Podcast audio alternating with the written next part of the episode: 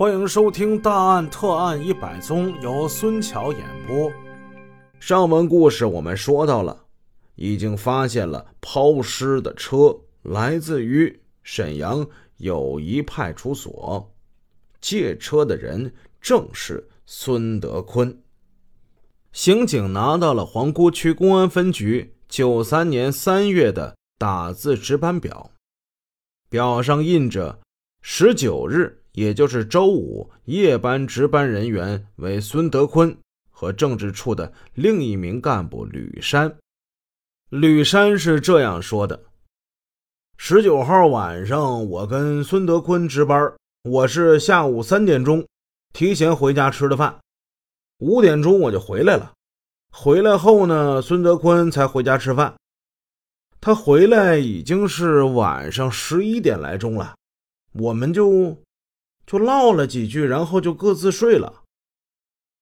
难道区公安分局的纪检主任会是一个罪大恶极的杀人犯吗？真是让人觉得不可思议呀！其实，刑警们从另一条线索，也就是张青燕的接触关系的调查中，也发现了孙德坤在本案中的重大嫌疑。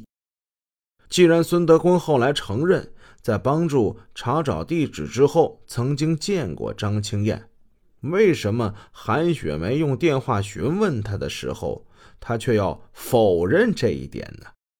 难道是他真的忘了吗？后来对于张青燕的失踪，他为什么从开始的冷漠，忽然又变为热心，出面帮忙寻找呢？更重要的是，在张清华清理张青燕的遗物的过程之中，发现了他写给孙德坤的一封感谢信。信是这么写的，给听众们念一念：“德坤哥，你好，也许你已经记不得我是谁了，但我却时刻未敢将您的帮助忘怀。尤其是当时我举目无亲，孤身在外，能遇到你。”实在是一件很幸运的事，本来早该向您表示感谢，只因诸事不顺，一时难得闲暇。当然，也并非指忙得手脚不停，时间长了又不敢贸然打电话，大着胆子打了两次，偏偏电话有故障。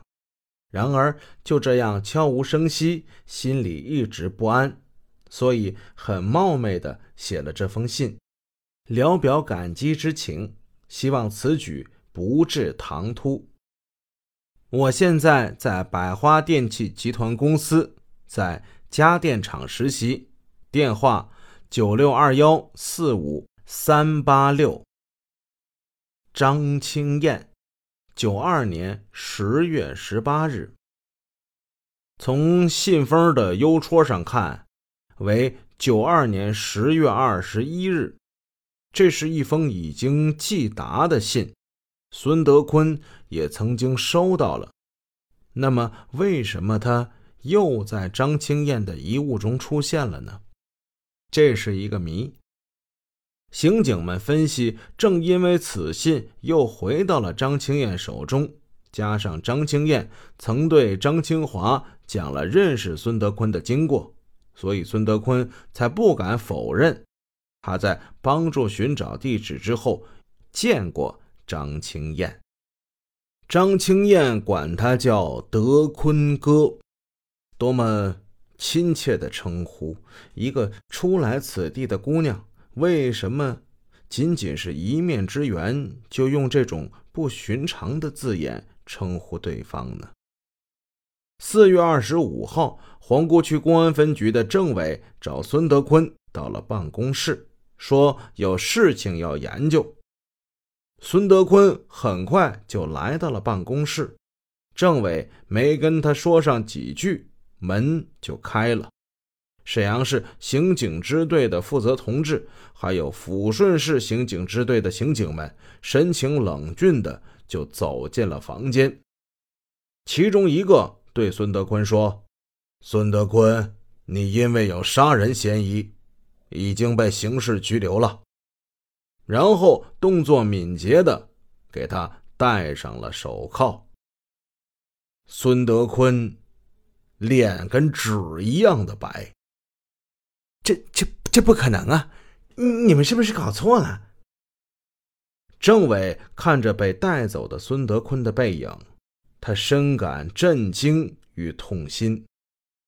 在这个房间之内，他和同志们不知道研究过多少刑事犯罪的案件，可是万万没想到，今天竟然从这里抓走了一个重大杀人案的嫌疑犯，而且这个人曾经受到信任和重用。哎，这个教训实在太深刻了。沈阳、抚顺两市的刑警共同配合。搜查了孙德坤的家，孙德坤家住在黄河大街七段二号，是暂借的二四二医院的住宅楼。经过仔细的调查，住房内没有发现血迹等可疑的痕迹，只提取了一把羊角锤。然后，他们又来到孙家北约十七米的一趟仓房。这趟仓房是建楼时盖的，为的是方便楼内住户存放自行车、蔬菜等。孙家的小仓房标号为五零八东，小仓房上面是仓库，下面是菜窖。仓库里堆放着一些杂物，杂物中在一块木板上放着一盒火柴，火柴上。有疑似血迹的物质。菜窖入口在仓库的西南角，窖口有盖板，打开盖板，一股阴森之气扑面而来，令人是不寒而栗。对着窖口有一架木梯，地面上有埋萝卜的沙堆、果箱、装土豆的木箱等等。技术人员在地面上没有发现血迹等可疑痕迹，但是在木箱西面的地面上有一根点燃过的蜡烛，在东西两侧的红砖墙上遗留了少许的血迹，在墙上还有颜色较淡的血手套印儿。技术人员立即提取了血迹样本。经过化验，菜窖里发现的那些血迹为 B 型人血，与张青燕的血型一致。刑侦技术人员分析，如果三二零杀人碎尸案的犯罪分子是孙德坤的话，他凭借对刑侦技术的了解搞反侦查，极有可能已把菜窖里的血迹做了处理。然而，即使这样，他也不能避免疏漏。那些少许的血迹、血点、血手套印，就是致命的疏忽。皇姑区公安分局不是还有一辆三轮摩托车吗？孙德坤曾用这辆车帮助张清华等亲属寻找过张青燕。刑侦技术人员没有放过这辆摩托车，也做了检查。发现，在车的靠垫上有少许的血迹，经过检验为人血 B 型，与张青燕的血迹完全吻合。在那把羊角锤上没有查出血迹，在刑事侦查之中，血迹呀、毛发、唾液、精液这些统称为物证，是认定罪犯的重要证据。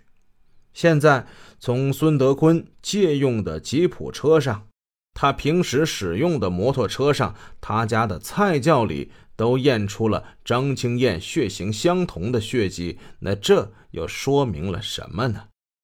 事情已经不容置疑地表明，那辆吉普车和那辆摩托车都曾被用来作为运尸抛尸的交通工具。而那个菜窖，就是分尸现场，而孙德坤，他就是三二零杀人碎尸案的案犯。